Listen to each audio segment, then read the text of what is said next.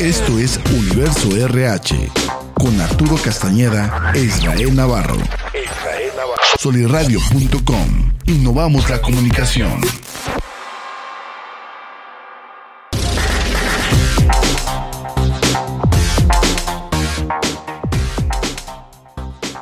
Hola, hola, ¿qué tal mis queridos emprendedores? Me encuentro muy contento como siempre aquí en su programa, su episodio de podcast Universo RH en compañía de mi socio, amigo y colega Arturo Castañeda, llevando siempre información valiosa en el tema de la gestión del capital humano para poder ayudar a todas las empresas, a todas las organizaciones a poder crecer, prosperar y tener éxito, Arturo. Entonces, el tema del día de hoy es transformación de los equipos de trabajo.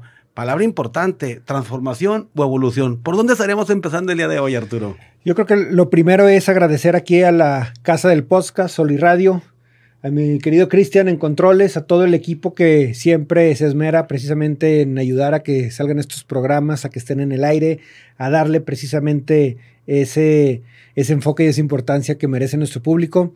Y contestando a tu pregunta, yo creo que lo primero es qué o cómo formar un equipo. No es sencillo.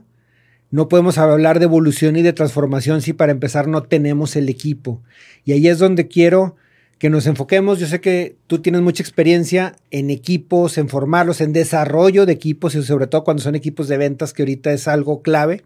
Sin venta no hay dinero, eso es simple y fácil. Sin ventas no hay paraíso. Exactamente, entonces eh, lo primero es ¿Cómo vamos a formar ese equipo? ¿Por dónde lo vamos a empezar? Bueno, pues en lugar de haberle puesto transformación de los equipos de trabajo, hubiéramos puesto integración, formación y gestión y después transformación de equipos de trabajo. Totalmente de acuerdo contigo. Creo que el paso número uno es la de saber cómo integrar y cómo formar a ese equipo de trabajo. Y ahora te pongo la pelotita a ti para que le des un buen batazo. Yo creo que empezaría pues de liderazgo, ¿no? Porque se supone que hay una figura que tiene una visión clara de qué quiere, cómo lo quiere, para cuándo lo quiere, a través de quién lo quiere. Y pues yo creo que esta es la persona que estaría buscando a esas personas claves para formar este equipo de trabajo. Así es, el tema de liderazgo es clave y si ya tienes el equipo y vas a traerte un líder, es clave y muy, muy importante que te des el tiempo de conocer el equipo para ver si va a ser match con ese nuevo líder o la otra, él le dé la oportunidad a un miembro del equipo que también entreviste o tenga plática con ese, ese líder o esa persona que te quieres traer a, cargo. Se está poniendo muy bien. Fíjate que tocaste un tema súper importante. Me ha tocado a mí en la función pública, sobre todo en la función pública cuando ocupé algunas posiciones, es que yo ya llegaba a equipos de trabajo formados y de alguna manera llegaba maniatado. Entonces yo tenía que trabajar y saber formar, transformar equipos de trabajo ya hechos en otros casos, cuando estuve en la iniciativa privada, me dio la oportunidad de integrar mi propio equipo de trabajo. ¿Aquí cómo lo manejarías? Bueno, generalmente también en la iniciativa privada llegas y ya tienes un equipo de trabajo. Te dan la oportunidad, y eso es clave, siempre te dan la oportunidad de que evalúes el equipo actual y definas quién se queda y quién se va. Eh, siendo fríos. Pero, pero, pero, pero la realidad de las cosas es que jamás lo vemos a la inversa. Si tengo un buen equipo que lleva, vamos a ponerle ahorita seis meses, seis meses sacando el trabajo, haciendo las cosas, avanzándole y de alguna manera cumpliendo, ¿por qué no tomarlos en cuenta ellos para que quien venga no me vaya a destruir lo que tengo actualmente? Claro. Aquí lo importante, hablo desde mi perspectiva, es cuando tienes esa libertad creativa o que te dan esa margen de maniobra, quien te invita a trabajar una empresa, una organización, de que tú integres el equipo y como dicen a veces que esto le causa mucha incomodidad a la gente, traer a gente de tu equipo. ¿Sí? Ok, llego con un equipo maniatado, ya está formado, pero a veces sirve que te traigas a uno o dos que ya han trabajado contigo, que traen tu misma escuela, que traen la misma visión, que sabes hacer equipo. Eso ayuda también mucho a la hora de transformar un equipo de trabajo. Así es. Sobre todo cuando traes gente de tu equipo, ya cuando la trajiste es porque ya van a llegar a operar. No van a llegar a aprender. Sí, entonces funciona muy bien. Y a veces tenemos la ventaja que esas personas van a contagiar al resto del equipo de la experiencia que traen y también incluso de los tips para poder entenderte a ti como líder. Pero por el otro lado, a veces se comete el error de que llega un nuevo jefe, un nuevo líder, un nuevo director, un nuevo gerente, un nuevo, como quieras llamarle, este, un nuevo coach, deshace el equipo y otra vez la curva de aprendizaje empieza, vienen problemas que probablemente ya han ya quedado en el pasado y empiezan esas fricciones. ¿Por qué? Porque tenías un equipo que estaba trabajando, vamos a llamar un 85-90% o un 80-85% a sus capacidades. Te quisiste traer a alguien para subir al siguiente nivel ese equipo, pero no hizo match. Y luego todavía le diste la apertura o la oportunidad de que se trajera a su gente. Y resulta que su gente o viene muy revolucionada o no tampoco hace clic o simplemente llegan como conquistadores a querer este imponerse ya, ya generaste ahí algo que no tenías. Y creo que todas las organizaciones tienen muchos, muchas áreas o muchos problemas de estar resolviendo tanto en el día a día que lo que menos quieren es agregarse una más. Tú ahorita tocaste una palabra clave que no venimos a aprender. Se supone que si nos contratan es porque venimos a dejar todo nuestro expertise ahí. Para eso nos contrataron, para venir inmediatamente a tomar las riendas y poder alinear al equipo. Entonces creo que sí es muy importante de que el liderazgo sepa trabajar con el equipo con el que llegó. Para eso se supone que le pusieron el título del membrete de ser un líder porque sabe gestionar capital humano. Ahora, tal vez ocupe una o dos personas que lo asistan o que le ayuden para poder alinear todo ese pequeño rebaño, pero pues realmente tiene que llegar a operar. Eh, mira, el punto medio yo lo veo y creo que este, mi experiencia me lo da, pero también nos lo da la teoría y nos lo da la práctica, en que el punto medio está en ir haciendo pequeños ajustes a la maquinaria y vamos evaluando, vamos viendo el desempeño. Sucede en la mecánica. Tú no llegas y cambias completamente una polea nomás porque sí. Simplemente empiezas apretándole las tuercas a esa polea, vas viendo y sobre eso vas alineando. Puede que encuentres que el problema está en otro lado o el área de oportunidad está en otro lado o que sí verdaderamente sea eso que estás ajustando. Pero lo que sí es cierto es que cuando llega un líder, la organización tiene que tenerle no nada más paciencia, porque a veces las organizaciones se ufanan en decir, te tenemos paciencia, ¿eh? pero son tres meses a prueba.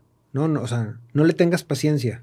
O sea, más bien, tenle un plan de integración al nuevo equipo, a la nueva empresa, a la cultura organizacional y tiene un plan de seguimiento de KPIs, de OKRs, de scorecard, de como quieras llamarle, para que vayas viendo tú y él poco a poco cómo se estaban haciendo las cosas y la tendencia que se traía y si con esos pequeños ajustes se mejora, se empeora o se mantiene. Y sobre eso vas armando un equipo de alto desempeño. Ahora sí, lo transformas o lo evolucionas al equipo de alto desempeño, pero tiene que suceder esto. Sí, sí, no. Y si nos vamos a la etimología de transformar, transformar es cambiar radicalmente en un giro de 180 grados. Es decir, a ti te entregan un equipo y se supone que lo tienes que transformar, evolucionar o revolucionar a otro nivel en donde la gente sea más productiva, competitiva, creativa, rentable, con una actitud positiva y que esto se vea en el clima laboral, pero también en los números, en, los resultados que se dan y que a ti te asignan como líder de un equipo, pues tus jefes inmediatos o el directivo o el dueño. Sí, ahora, algo también importante, digo, ahorita que estamos hablando del tema de transformar, en ocasiones los líderes tenemos que transformarnos o tenemos que adaptarnos a donde vamos llegando. El equipo probablemente esté acostumbrado a trabajar de una manera y funciona. No digo que sea la mejor, no digo que sea la más, este, la, más, la nueva tendencia, pero ahorita está funcionando. Entonces tienes tú que adaptarte. Es más fácil que tú entiendas el sistema que ellos están utilizando y está funcionando, a que quieras que ellos se adapten a un nuevo sistema que no, no conocen, que te va a dar muchos saltos y que no te va a permitir integrarte rápidamente. Sin el afán de polemizar o discutir contigo, te la compro. Creo que sí, totalmente de acuerdo contigo. Cuando llegas a un nuevo equipo, creo que el líder debe adaptarse temporalmente mientras conoce toda la dinámica, conoce toda la cultura, todas las reglas no escritas, ¿sí? De ese equipo. Pero una vez que las entiende, sí tiene que imponer su estilo de gestión, su estilo de liderazgo para que la gente vaya avanzando a eso, ¿no? Si no, uno no puede ser rehén o títere del equipo de trabajo. No, claro. Hablo a título personal. No, claro, tienes toda la razón. Y donde yo lo puedo ver reflejado es, vamos a irnos a un ejemplo muy, eh, muy tácito, el tema de los chiveros. O sea, un chivero, un pastor como tal, no llega y le dice al rebaño, por aquí, por aquí, por aquí, por aquí, y vámonos.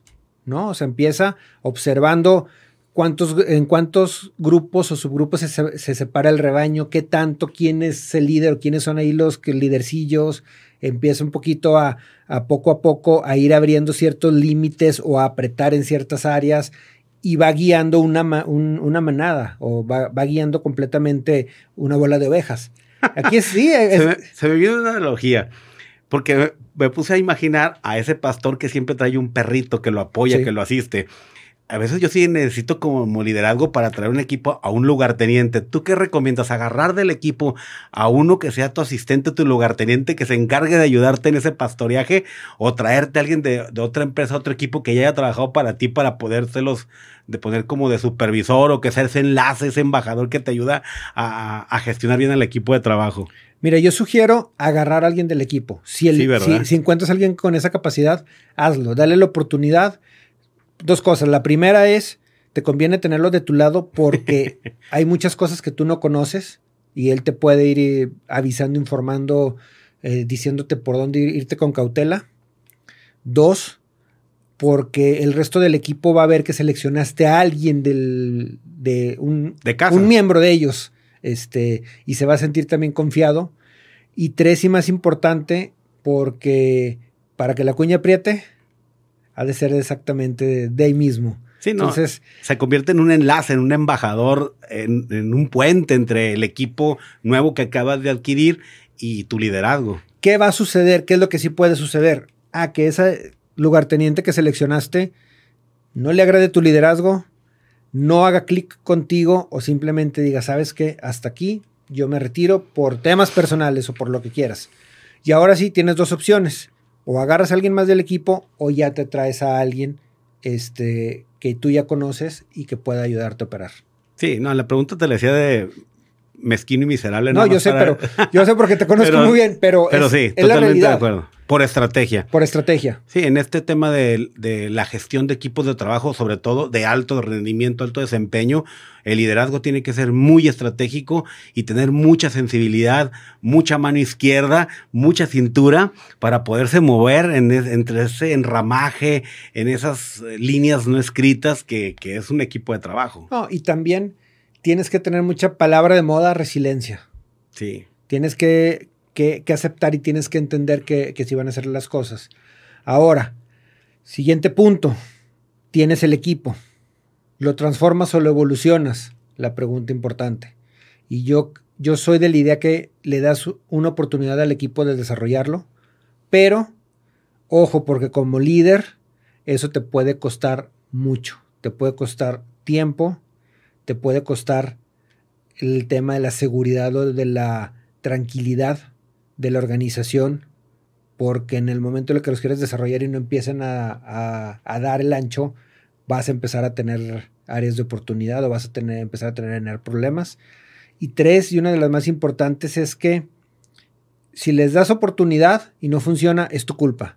Pero si no les das oportunidad También es y de todas maneras no funciona, es tu culpa. Entonces, Fíjate que aquí eh, tú también apóyame en este comentario o, o enriquecelo. Yo siempre necesito de la directiva o de mi jefe inmediato, si me han contratado y me han dado una oportunidad de gestionar un equipo, de saber qué es lo que espera de mí, qué es lo que espera del equipo, cuánto tengo tiempo, cuánto tiempo me pueden esperar, porque tú sabes bien que los cambios, hay un- algunos que es nada más un pequeño ajuste de, de, de- y de volada se ven los resultados, pero hay veces que se requiere invertir de medio tiempo, ¿cómo se dice? A, a mediano plazo o largo plazo, pero los resultados se van a ver. Mira, yo lo resumo de esta manera. Si tú eres el directivo, eres el jefe o eres el que acaba de meter un nuevo líder, no te la quiebres. Dile qué esperas. Simplemente. sé transparente, comunique y dile, esto es lo que yo veo como prioridad, estas son las cosas que yo espero que sucedan en el mediano plazo o corto plazo y esto es lo que de plano no funciona conmigo. Y ya.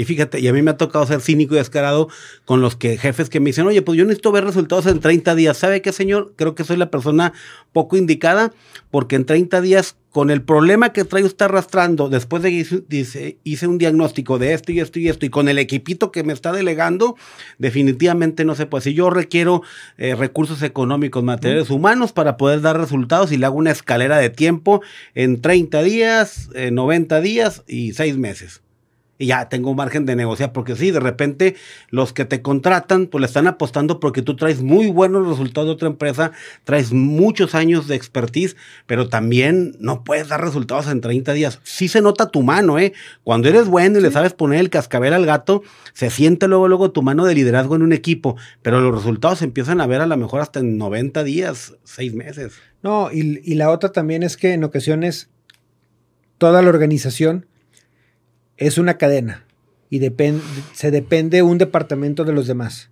Entonces, también cuando tú como directivo esperas que alguien llegue y rompa esas barreras que no has podido quitar en 30 años, 40 años. o que tú mismo las has construido. Sí, entonces no va a funcionar. Y vas a traer a quien quiera traer y va a haber quien le logre escarbar más para tumbar la pared, pero va, va a haber quien esté escarbando de una manera inteligente para tumbarla de raíz, pero no le vas a dar la oportunidad. Sí es complicado, pero también es complicado querer llevar a la organización, al equipo, al siguiente nivel. Se puede, sí se puede, pero tienes que tener visión, paciencia y estrategia.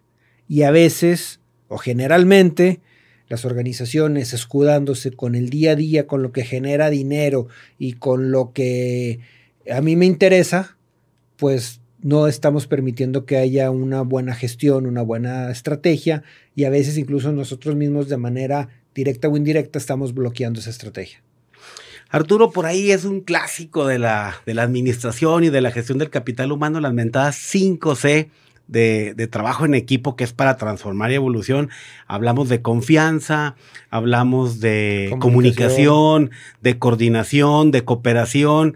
Y hay una palabra que es cuando eres multidisciplinario, o sea, que eh, como convergencia, donde son diferentes figuras. ¿Por dónde debería empezar de estas 5C?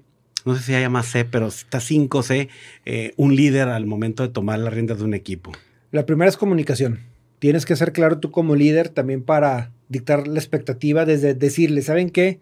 Yo quiero que aquí lleguen a tiempo. No, o sea, no me interesa, pero que aquí lleguen a tiempo, hasta también tener la, comunicación de decir, ¿sabes qué? Conmigo, esta es la manera en la que me gusta que me reporten, o esta es la manera en la que quiero ver la información, o simplemente así es como tenemos que hacer las cosas. Sí, imagínate, eh, uno tiene que comunicar, ¿sabes qué? Mi política es de puertas abiertas porque el anterior jefe las tenía cerradas. O el típico de que es de puertas abiertas, pero aquí que me vengas a hablar chismes al oído, sandeces. No, datos, ¿verdad? Datos duros. O sabes que cuando vengas y te presentes, no vengas al yo creo, pienso en tuyo, imagino, sino información fidedigna, tiempo real, oportuna. Claro, tienes que comunicar. Después, ¿cuál sería para ti? Yo creo que... ¿Confianza? Confianza. Confianza es clave confianza en el equipo, confianza en el líder, confianza en la organización eh, y entender que tu equipo se vuelve una familia. Entonces, tienes que también generar ese ambiente y tienes que generar también esa confianza de que te cubro la espalda y me cubres la espalda. A mí la gente me pregunta por eso, es que sí entiendo el qué, o sea, confianza, pero ¿cómo? Ah, comunicando. O sea, si tú te casas con alguien o te enamoras de alguien es porque tienes esa cercanía y has entablado esa comunicación. Si tú haces negocios con alguien es porque has platicado, has dialogado, has llegado a acuerdos negociados, pero por eso es verdad lo que tú decías, la comunicación es previa porque a través del diálogo, de la comunicación, del trabajo conjunto, de la cercanía del tiempo, se va generando esa confianza. Sí, la otra, la otra sé que yo diría es la de convergencia, o sea, el ser, eh, el aceptar como miembro del equipo que a veces te toca operar, a veces te toca administrar, a veces te toca ser el sustituto del líder o ser el secundario, pero también en ocasiones tienes que entender que te toca hacer el trabajo sucio. Ah, sí, claro. Una vez me regañó un jefe y me dijo, no andes diciendo el trabajo sucio, di el trabajo quirúrgico. sí, totalmente. o el trabajo tras bambalinas. Sí, o sea, tenemos que ser multifacéticos, polifacéticos, es decir, saber jugar todos los roles. Obvio, tenemos muy en claro cuál posición juegas tú en el tablero de ajedrez o en la cancha de fútbol del jefe, pero tienes que saber jugar todas las posiciones. Y algo importante es que tienes que entender que es por el bien del equipo. No estoy buscando el mérito propio y no estoy buscando el reconocimiento personal. Estoy buscando que el equipo siga avanzando y que como equipo nos va a llegar automáticamente el reconocimiento y la recompensa que estamos buscando. Ahorita que decíamos convergencia, ahí mismo entrará el tema de cooperación o si es un tema muy aparte. Yo veo cooperación como algo diferente, porque cooperación tienes que ayudar, tienes que adaptarte y tienes que participar. Si no participas, si no cooperas, no eres parte del equipo. O sea, no significa que te tengas que sacrificar, significa que tienes que formar parte del equipo cooperando con ideas, trabajo, cumplir tu parte de la responsabilidad, aceptación, etcétera, etcétera, etcétera. ¿Qué otra se nos está faltando? Pues ya creo que son todas. Pero independientemente de la CES, digo, sí entiendo tu parte de metodología, pero independientemente de la CES es transformar un equipo no es sencillo tienes que voltear a ver primero a ese equipo y ver si está listo para dar el siguiente paso. Hay equipos muy buenos que se desmoralizan, se destrozan y desaparecen simplemente por un mal liderazgo o por una mala decisión que no fue comunicada, que no fue aceptada y que no fue bien ejecutada. A mí de repente me han cuestionado colegas o compañeros en las diferentes organizaciones que he trabajado, ya sea públicas o privadas, de que, oye, te veo muy campechano, muy veraniego, muy a gusto, como si no trajeras carga de trabajo. Es que lo que ellos no entienden es que cuando uno tiene un equipo de trabajo, los educas. Es como un hogar, es como una familia que a tu hijo lo enseñas a que ya terminamos de comer, levante su plato, lávelo, óigame, ya se extendió la ropa, dóblela, guárdela. Tienda su cama. Tienda su cama. Entonces, aligeras la carga de trabajo, o sea, la madriza de trabajo que sería para una sola persona la distribuyes delegando y eso te permite tener mayor libertad y no nada más para ti como líder, o sea, yo le digo a la gente que coacheo liderazgos, ¿quieres tener calidad de vida?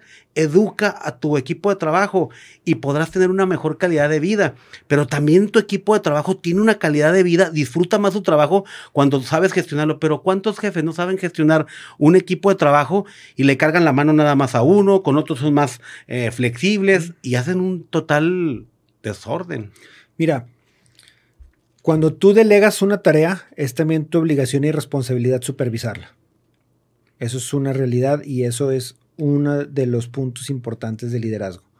Pero cuando tú delegas la tarea, la supervisas y tienes la paciencia para aceptar primero los errorcitos y luego ya ver cómo se va perfeccionando, acabas de transmitir el conocimiento y acabas de delegar efectivamente, lo cual te da a ti la oportunidad de tener tiempo para actividades más estratégicas, menos operativas, más estratégicas.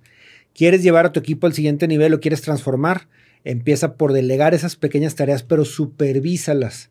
Se van a equivocar, vas a tener que retroalimentar, vas a tener que aceptar que a veces vas a tener que retrabajar porque las cosas no salieron, pero mientras siga habiendo ese aprendizaje y esa capacitación continua del equipo, vas a ir delegando y te vas a convertir más estratégico. Tú lo dijiste ahorita, no es que ande verniego y esté campechaneando, es que simplemente ya delegué, el equipo está trabajando y yo puedo seguir viendo temas estratégicos para que siga creciendo la organización. No, y ahora lo vemos desde la perspectiva ventajosa del líder que ya delegó y tiene calidad de vida y se enfoca en otros temas, tanto personales como profesionales. Pero también el efecto positivo en el equipo de trabajo. Ah, mira, mi jefe me delegó esta actividad, esta tarea.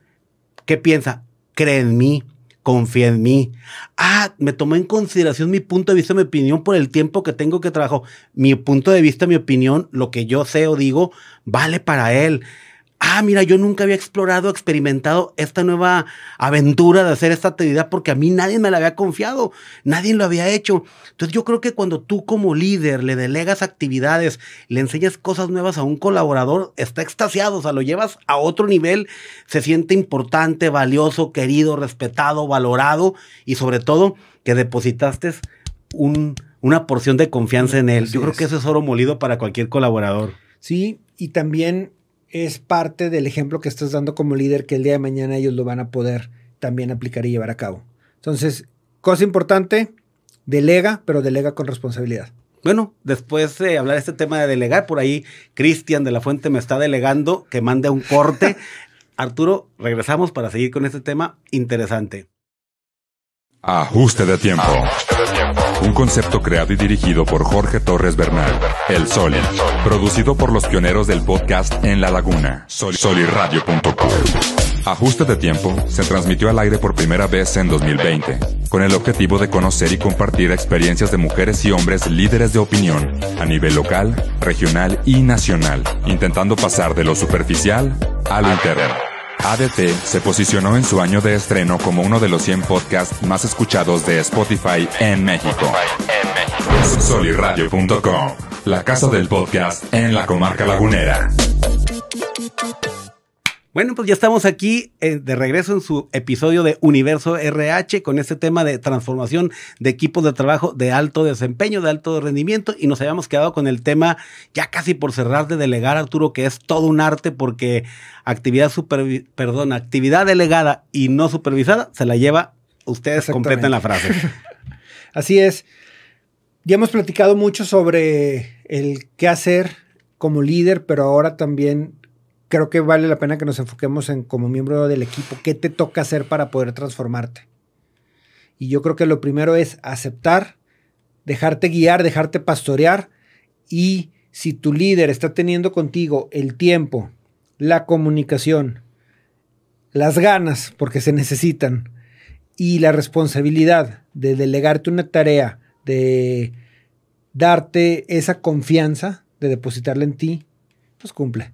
Claro. Y fíjate que un punto, ahí también quisiera que me apoyaras, es el tema de se hace todo este proceso y luego el feedback. A mí hubo jefes que me decían, oye, ¿qué onda de lo que hiciste, de lo que te delegué? ¿Te gustó? ¿Qué te pareció? ¿Qué aprendiste? ¿Qué te gustó? ¿Qué te llamó la atención? Y hubo veces que le dije, ¿sabe qué, señor? Con todo respeto, a mí no me vuelva a mandar a ese lugar porque no me siento cómodo, pensé que podía y él me vuelve a dar retroalimentación, ten confianza, si te estoy dando la oportunidad, tú puedes. O definitivamente dijo, no te preocupes, esto no es para ti. A ver, ¿qué, otra cosa? Hasta que dábamos en el clavo de que era lo que yo podía verdaderamente sentirme como pez en el agua y disfrutar el trabajo y no nada más disfrutarlo, o sea, dar el 200, 300%. Y a mí me gusta mucho cuando un jefe, y que yo también lo hago con mis colaboradores, es después de que ya les delegué una actividad, me gusta saber mucho qué les gustó, qué les pareció, qué experiencia, qué sabor de boca se llevan después de esa actividad. Fíjate que a veces no tenemos la madurez o no, no, no, queremos darnos el tiempo de hacer eso. Eso que comentaste es, clave. Te, te explico, te delego y después escucho tu retroalimentación y te doy mi retroalimentación para saber y para entender qué sucedió con esa actividad. Pero nos trajimos a don Chinguetas de donde quieras y lo ponemos ahí y esperamos que en tres semanas ya tenga todo resuelto. Híjole, te traes, metes un nuevo miembro del equipo y este, no, sé que estoy para lo que necesites y bla, bla, bla. Y en la primera que viene a decirte, oye, pues es que necesito esto, esto y esto. Uy, no, pues resuélvelo. Este, ¿Para qué te traje? Eh, pues, ¿Y tu experiencia? ¿O no se supone que tú lo ibas a resolver? Y empezamos automáticamente nosotros mismos a darle en la torre a ese miembro del equipo que a su vez le bajamos la moral, le bajamos las pilas, no va a rendir igual y empieza, empezamos a generar fricción en el equipo. Hay dos maneras de atacar eso. Una es te llega a ti como líder la información o la retroalimentación y la bajas así de, de seco y tambaleas el equipo.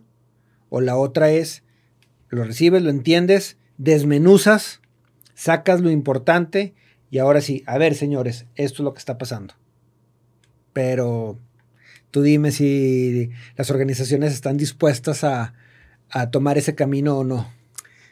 Fíjate que creo que casi no. O sea, toda la mayor parte de las empresas quieren ver resultados inmediatos.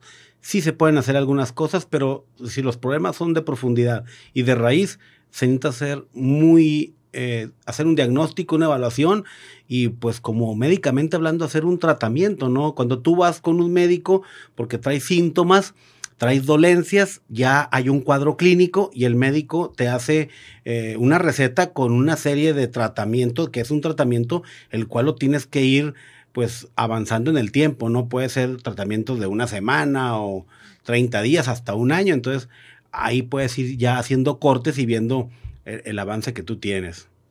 Es correcto. Pero, perdón que te interrumpa, pero en el tema de capital humano es que estamos hablando de, de seres humanos, de personas, de almas, de mente, de espíritu, de experiencias de vida, que transformar personas, ahora, ahora si lo ponemos en la pirámide del cambio, pues ¿Por qué cambiamos las personas? Hay tres motivos por los que cambiamos. Uno, porque tomamos conciencia. Esto no es charra, ¿eh? Sí, no. O sea, eh, la, pirámide del cambio. Necesito cambiar porque sí, ya estuvo, ya toqué fondo y necesito mejorar. Sí, pero imagínate, el 10% de las personas cambia porque tomó conciencia. Leyó un libro, alguien le dio un consejo, vio pasar una mariposa, cambia. cayó el 20. Segundo cambio, que es el 20-30%. La gente cambia porque ya está harta, cansada, fastidiada, siempre es lo mismo. Esa incomodidad lo hace tomar acción y decisiones. Y el grueso de la pirámide, estamos hablando del 60, 70% de la gente cambia cuando ya tocó fondo. Es decir, ya te divorciaste, ya te corrieron del trabajo, ya te enfermaste. ya...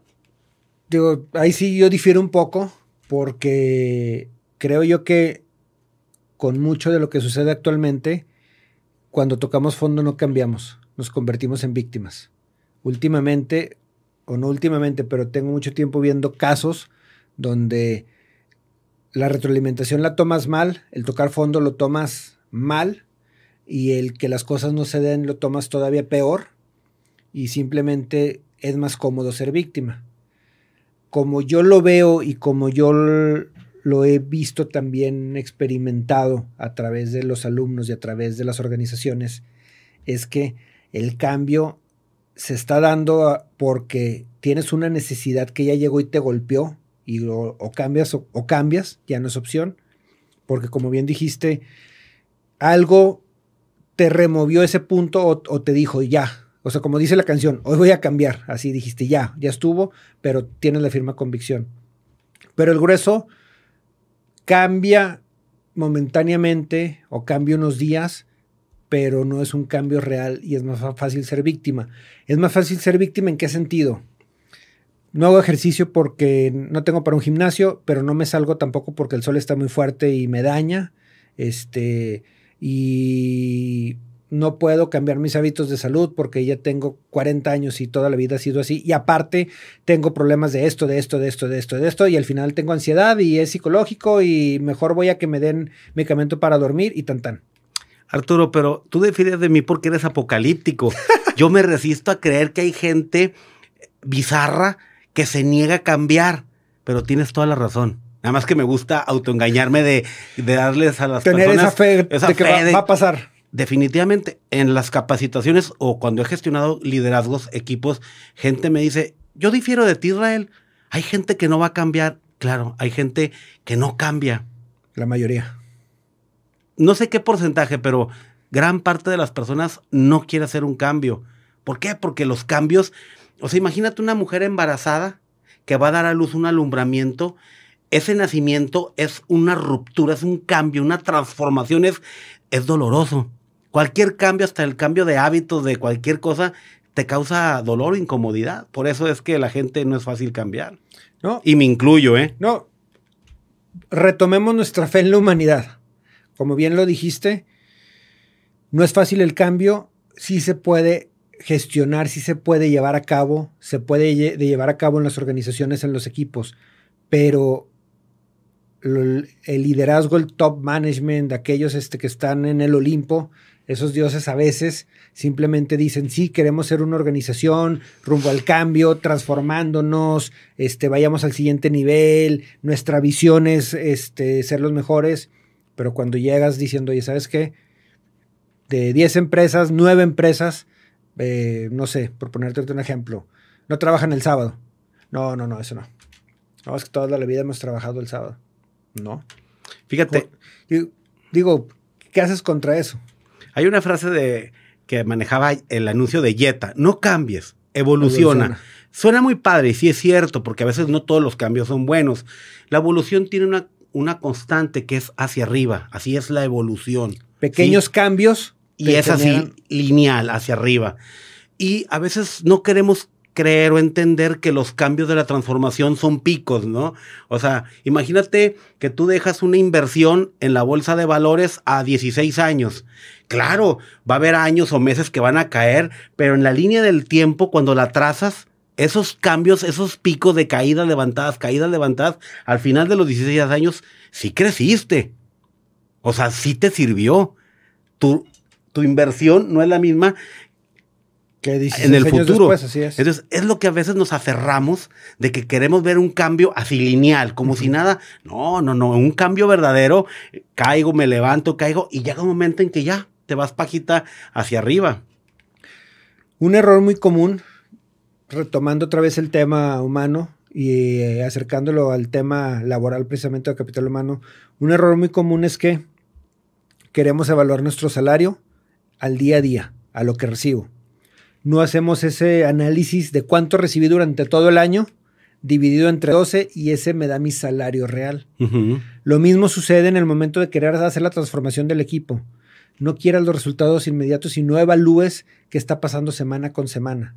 Más bien, terminando tu plan, que fueron seis meses, fueron tres meses, fue un año, ok, ahora sí, ¿qué mejora tuvimos? ¿Hubo esa mejora o no hubo esa mejora? Cuando ves las tendencias o pasa mucho, sobre todo al medir la rotación. Cuando ves el anualizado, ok, ahora sí, mi anualizado de 12 contra 10, ah, ok, no, no, no nos fue bien. De 12 contra 15, ah, ok, hubo una mejoría. Entonces, hay que dejar de ver también el día a día. Yo sé, yo entiendo y me queda claro que a veces queremos desde ahorita resolver para evitar que se haga una bola de nieve mayor, pero también la gente necesita su curva o necesita su tiempo y tú como líder necesitas estar precisamente evaluando. Necesitas estar al pendiente para que esa transformación sea exitosa y se dé de manera correcta.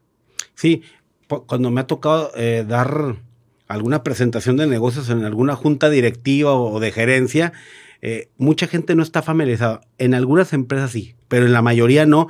De los comparativos, a ver, ¿cómo me fue hoy que estamos en agosto con julio, junio hacia atrás. Ahora vámonos hacia el año anterior y hacia la, si te fijas, el que tú te veas un histórico hacia el pasado y hagas comparaciones, dices tú, ah, caray, si ha habido cambios, si ha habido crecimiento, si ha habido avances, si ha habido desarrollo, porque si es muy enfermizo en el puro día a día a día quererte comparar de un día a otro, no. No, y hasta lo dicen los nutriólogos, no te peses diario, pésate por semana, si quieres el mismo día, la misma hora, pero hazlo de manera semanal, porque diario no vas a encontrar variaciones positivas, vas a tener altas y bajas y eso a veces te desmotiva. Arturo, estamos ya a unos minutos de cerrar este programa.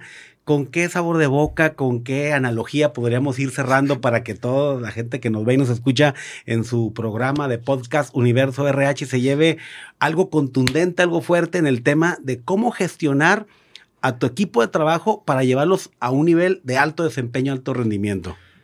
Mira, lo más importante que, yo me llevo de esta charla es comunica, es métete, está al pendiente del equipo, camina con ellos, delega con confianza y, punto importante, y lo hemos comentado durante todo este tiempo, paciencia y liderazgo. Liderazgo, un liderazgo positivo, un liderazgo creativo y un liderazgo que verdaderamente te permita transmitir ese conocimiento y que le permita al colaborador sentirse apapachado.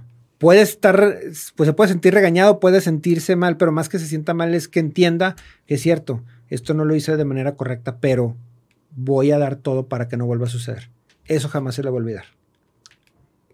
Bueno, pues en definitiva, yo creo que confiar en el equipo es muy importante y sobre todo, yo creo que metiéndole el violín y una parte ternurita, creo que entender que tienes gente a cargo en tus manos, que tú mismo puedes crecer y evolucionar para que sean ellos diferentes y su calidad de vida mejore. ¿Por qué? Porque es alguien más profesional, porque es alguien que fue creciendo en el escalafón dentro de la organización, un mejor ingreso, un nuevo aprendizaje, una nueva experiencia, una nueva aventura. Yo creo que siempre va a ser muy enriquecedor para tu equipo de trabajo y siempre te lo van a agradecer. Siempre habrá aquella persona malagradecida, pero el resto del equipo siempre, siempre dirán, oye, que tú trabajas para Arturo Castañeda, oye, ¿qué se siente trabajar para ir a grabar? No, hombre, te he platicado qué es lo que ha dicho gente de mí. No, a ver, No, te hombre. escucho. Les pregunto, la neta, la neta, después de mucho tiempo, ¿qué se siente? Me dice, la neta, Israel, eres un hijo de la chingada. O sea, eres una persona muy demandante y muy exigente, pero contigo trabajar es garantía de algo. Uno aprende y uno se divierte y siempre nos haces aprender cosas nuevas y diferentes. Pero sí están conscientes de que sí, sí soy de línea dura igual que tú. Pues mira, más que, el- que la línea dura es el aprendizaje. Y, y a la par se me estaba ocurriendo, no se me estaba ocurriendo, me estaba recordando que no se nos olvide que mientras hablen de uno, es porque uno sigue avanzando. Como en Hollywood. Así es. bien o mal, pero que hablen. Es correcto. Bueno, aquí estamos cerrando ya con esto, como siempre agradeciendo allá en cabina a nuestro muy buen amigo Cristian y a soliradio.com que está siempre generando contenidos de alto valor aquí para toda la región. ¡Ánimo! Libertad en comunicación. Soliradio.com. Suscríbete en Spotify.